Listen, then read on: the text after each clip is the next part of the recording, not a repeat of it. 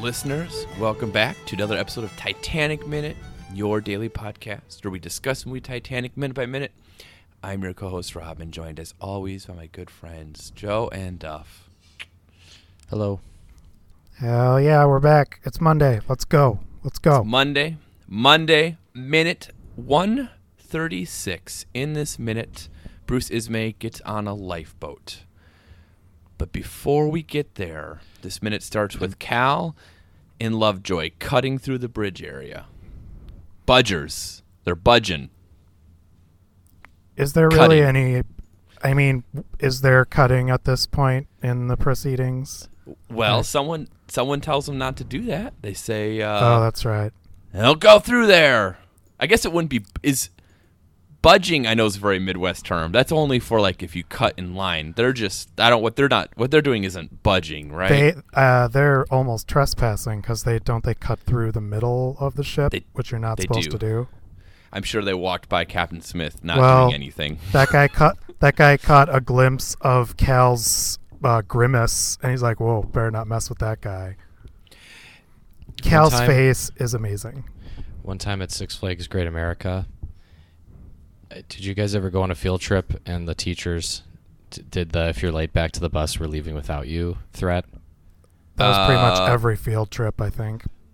Um, Yeah, yeah, but I I was never I mean, late. em- em- empty threat, but yeah, I I heard that many times.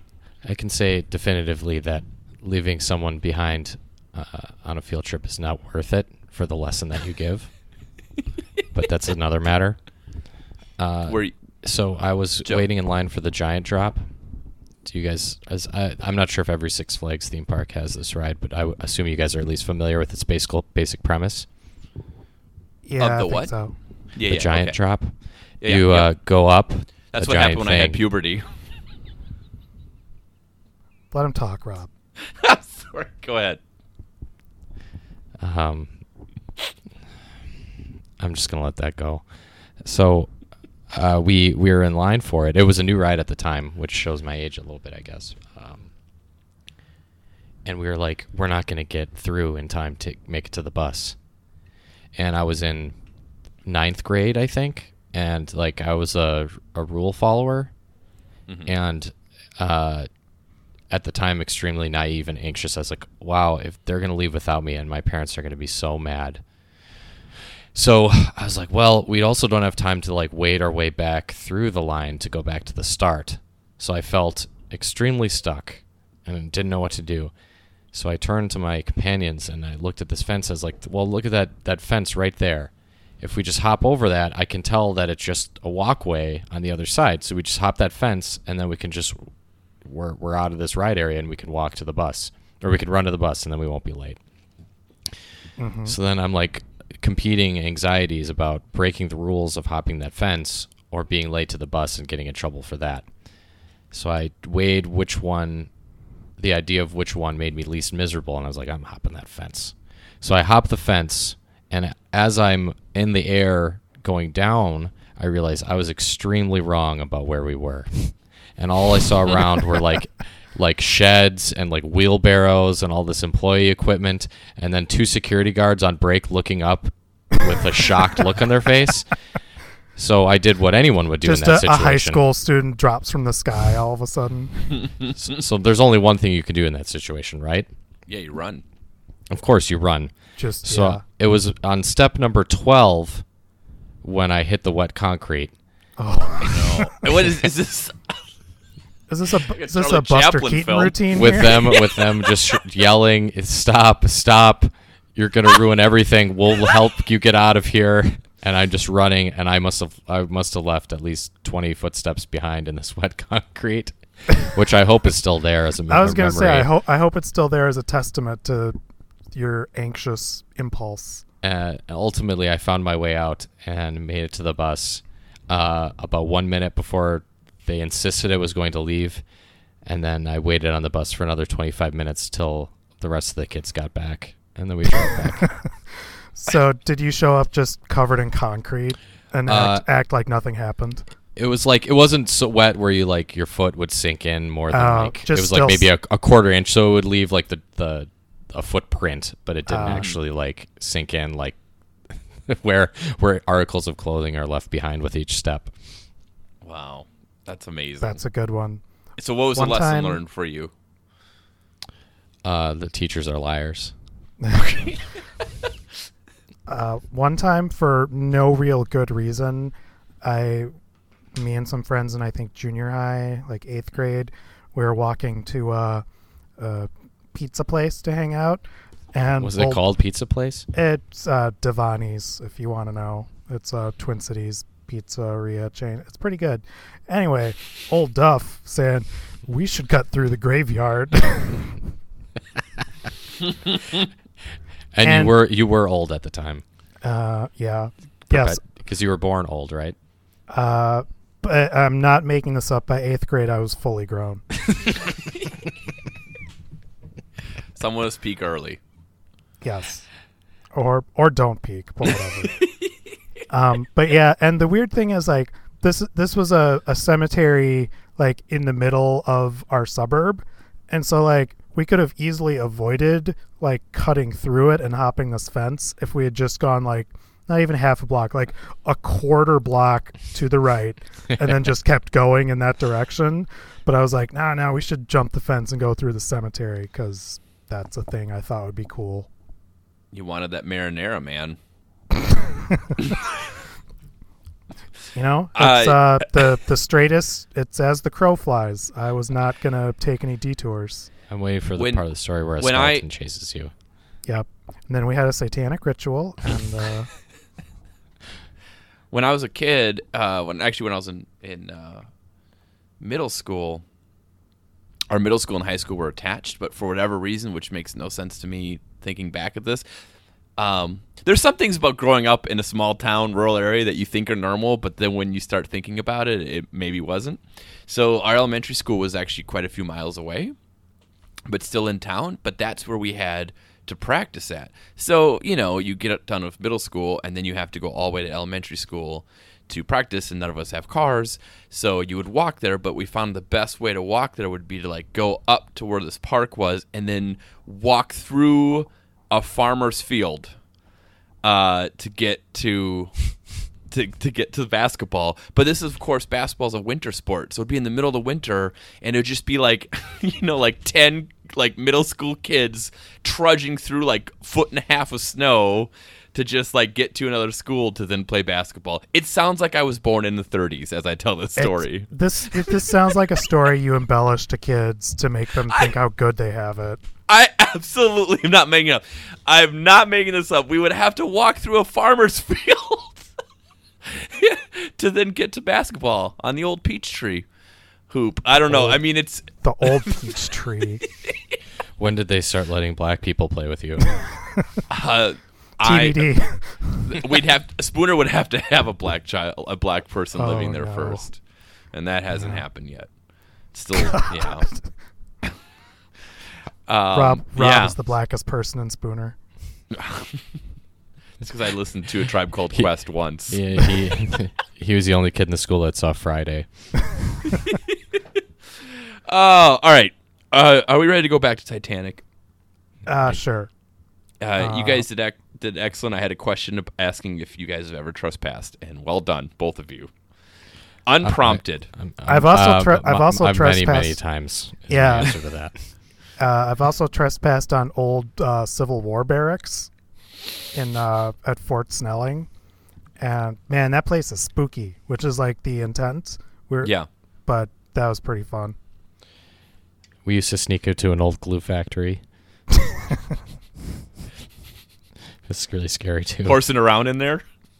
Yeah. Um, you know, we really had to hoof it out of there if someone came. Okay. So, um, So then we Oh! cut we cut back uh, to before be, before that, I have one question. I have a comment on here. The angle on the Steadicam is interesting, isn't it? It's a bit of a Dutch angle, little uh, little canted angle as he goes through there. yeah, at, which you don't often see. So did James Cameron like throw out his neck doing that? Maybe I don't know. Well, so I have t- a question that do you think that is just because the ship is listing and it's sort of meant to be like, hey, look at the boat's moving around, so you know the angle's crazy, or are we starting to look and feel Cal mentally breaking down? Hmm. Well, maybe. Let's see what happens later. Yeah. see what happens to old Cal. Um, but yes, we go to Ismay. Uh, What a sad spot- man. well, uh, let's let's get to this. Oh come on. Just hold on, okay? He spots Somebody dumped an industrial strength sized barrel of Vaseline on his head before he got onto that boat. Captain Flop Sweat. It is very. It's very. He looks like he very was just kicked out of an orgy for bringing bad coke. Speaking of trespassing, um, yeah. So he comes. He spots his opportunity here, and he gets in the lifeboat. Plays it real cool as well. Well, he yeah. He, he, Murdoch stares at him, and Ismay never turns to make eye contact. He just sort of keeps looking on, and then Murdoch lowers the boat. So I have two questions for you guys. Question number one: Would you have said something if you were Murdoch? uh, Yes. Maybe. I mean, time is time is of the essence, but I'd like to think I would have called out something. I would have announced really loudly. It's like designer of the ship, Bruce Ismay. Everybody joining you. Okay, that, I like that. I like that. Joel, what would you have said? I can't top Duffs.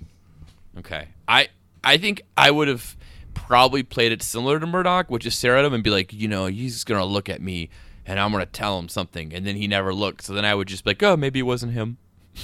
I didn't really see. I don't know. Question number two.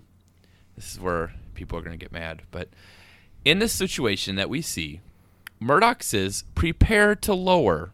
At which point, Bruce Ismay jumps into the empty spot. Is he wrong? It was an empty spot on a lifeboat that no one else was in. Uh, what do you mean wrong? Well, I mean, he could have stayed, I guess, right? And I mean, I, I, I generally don't think he should have survived this because of, you know, how arrogant he was throughout the whole thing and, you know, his decisions that he told Captain Smith, you know, probably led to this. But, like, in this scene, the way it's portrayed, it is an e- it's like a boat with an empty seat going down. So are you- no you're one saying else is would it have- taking it. I think he would have filled it with somebody else. Yeah, I mean, there were obviously still a lot of women up on the the deck. But Murdoch says lower, prepare to lower the boat. Like he's like, all right, we're ready to go. Lower the there. boat. No, he says that before he gets on it. Oh, He says, right. he says, I yeah. So that's why I was thinking, rewatching it. Like I don't know. Well, maybe he, maybe you just can't tell, and he nudges the person to his left really hard when he gets in, and then the person on the other end of the bench fell off the boat, and that's why. They're It's like Dr. Mario. It's just like like got pushed off and fell over. All right. Well, if he did that, then he's absolutely in the wrong. I agree. Shouldn't have done that. Um, I maybe he's sitting on top of an infant. Yeah, Oh, look at this nice little seat warmer. Uh, that said, I do really like the sequence, guys, and I enjoy Jonathan Hyde as Bruce Ismay. His like shame on this on this like boat being lowered down, uh, I think is is is well played. he is. He looks like Dewey Cox needing more and less blankets.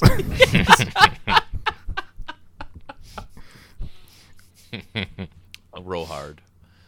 Um, then we go on to the deck, and we have Lightoller takes one of the little girls out of the arms of her father, and the uh, father is left telling his family, "Goodbye for a little while. There will be another boat for the daddies.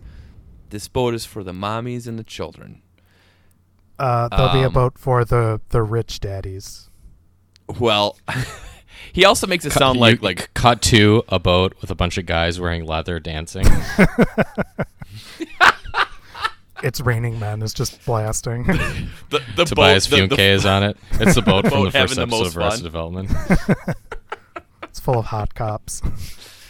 Oh man. Also, I kind of like how that that like thing that the dad implies is sort of like, listen, no childless people are getting on any lifeboats. Don't worry. it's daddies and mommies, no one else. People like Cal, Lovejoy, Jack, they're not getting on a boat. Yeah. Don't worry, they're all Uh, gonna die too. Yes. he he finishes the sentence like, "I'm not your real dad." We're getting a Uh, divorce. Your mom is just my beard. That's why I'm getting on the on the boat with the daddies. Your mom's real frigid, so I'm staying here. It's the same anyways.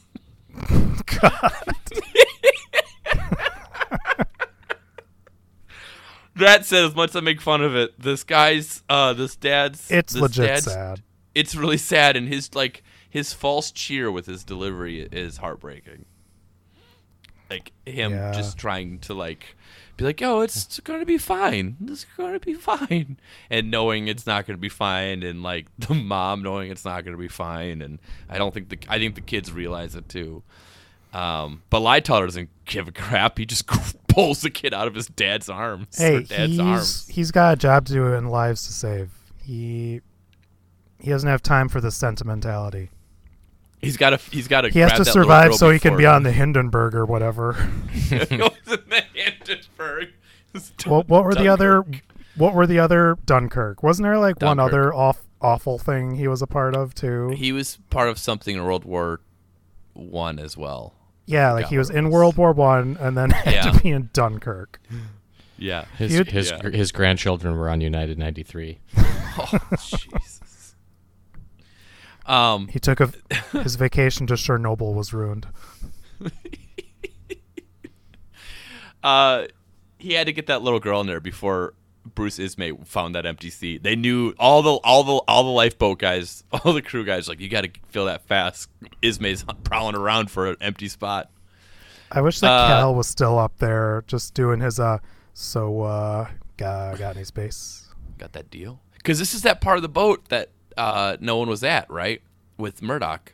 That was like the empty side. Um, Rose watched this all unfold, guys, and I have a quick deleted scene. It's very quick. This is the only deleted, only deleted scene of the week. It's number twenty. Um, so Rose watches this happen, and then uh, we see her as a, a gentleman approaches her and hands her a letter, and he says, "Get this to my wife in Des Moines, Iowa." and he kind of keeps talking and this is sort of similar to the the the father in the scene he's kind of got this false cheerfulness where he's just like she just celebrated her 50th birthday and you're not going to believe that of course you'll think she's 35 and he kind of like keeps you know saying this as he hands her this and rose kind of just stares at him like in disbelief and then like just the chaos of what's going on um he sort of like you know leaves the picture essentially and then we we go back to where how tomorrow's minute begins Wait, so does Rose get a letter to deliver? she she gets a letter from him but we don't i haven't seen if she actually delivers it oh. um there's still 10 more deleted scenes guys so maybe it's in one of those Is it now? I'm, I wonder if there's a deleted scene that's like the end of Castaway, but with old Bag of Bones Rose going to some place in Iowa. Like I forgot about this. yeah and here's your volleyball uh that's all i have for this minute joe if you don't have anything else uh i think it's time for Google group monday Mm-hmm. Well, today was group monday today was a real downer, and the post is kind of a downer for other reasons. super Uh, so this is uh, from uh, March, no, sorry, May 24th, 1998. Uh, this is from Jake Dawson, oh my god D A W S I N. oh my god But- okay. It is titled Loser Rose Killed Jack. Uh, for all you Rose lovers out there, bear in mind that Jack may have lived but for Rose's acting like an evil child. I think Rob wrote this. He went I, come on Uh, Rose should have jumped off stern of Titanic when she had a chance. Obviously, she was emotionally. obviously, she was emotionally ill, which is a phrase I want to enter the lexicon. Emotionally ill. So much, in fact, that she climbs over the railing. The world would have been better off without her, but she didn't jump and, in the process, killed Jack by getting him involved. Uh, That's quite a take. no, oh, I'm not done. There, there's this is a six point uh, manifesto here. Which uh, incel message board did you get this from? Rose knew all about Jack's, or sorry, Rose knew all about Cal's jealous tendencies before she went to meet Jack on the staircase. She had to know he would do something crazy if she dated Jack. Remember that she was Cal's guest on Titanic, and she paid him back by going out with another man and making a fool of him. 3. Rose seduces Jack by taking off her clothes and posing nude. I guess she expected Cal to say, "You go, girl." She knew Cal. there's there's like 10 O's and a couple it's girl with a couple U uh U's. She knew Cal would go off on Jack and she got exactly what she expected. 4. Jack and Rose distract the lookouts by causing a disturbance on deck. Thanks to them, Titanic strikes the Come iceberg. on. Five, Rose saves Jack from his handcuffs, but it's Rose's fault he even got in that situation. She got him involved. Six, after Jack goes to extremes to get Rose on a lifeboat in a situation where he's finally rid of the quote little woman unquote and can now try and take care of himself, the nut Rose jumps back and again is a burden to Jack. The question of whether or not Rose should have helped Jack once she was safely on the floating debris is questionable, however. The fact is, she offered no help and only held his hand while he froze to death. That Rose is a real winner. Jack should have shoved her ass under the water and taken her place on the paneling. Then we could have had a real ending to the movie. Jack throws the heart of the ocean, which he stole, into the sea, goes back to meet Rose, and finds out she married Captain Smith. Um, So this is, All right. I, this is a very By the good- end, this guy had me. This is a very good trolling actually like it starts off and you're like yeah it's 4chan or something but yeah by the end grade a trolling she marries Captain Smith. Oh man! All right. Well, uh, do you guys have anything else on this before we wrap it up? nah. All right. Listeners, you should join our listener society on Facebook. It's called Titanic Minute Steerage. You can join it at titanicminute.com slash steerage. If you like listening to Joe and Duff get mad at me, you could spend every day of your life watching people get mad at me at that group. That's essentially what happens there. Um, but we will be back tomorrow with minute 137.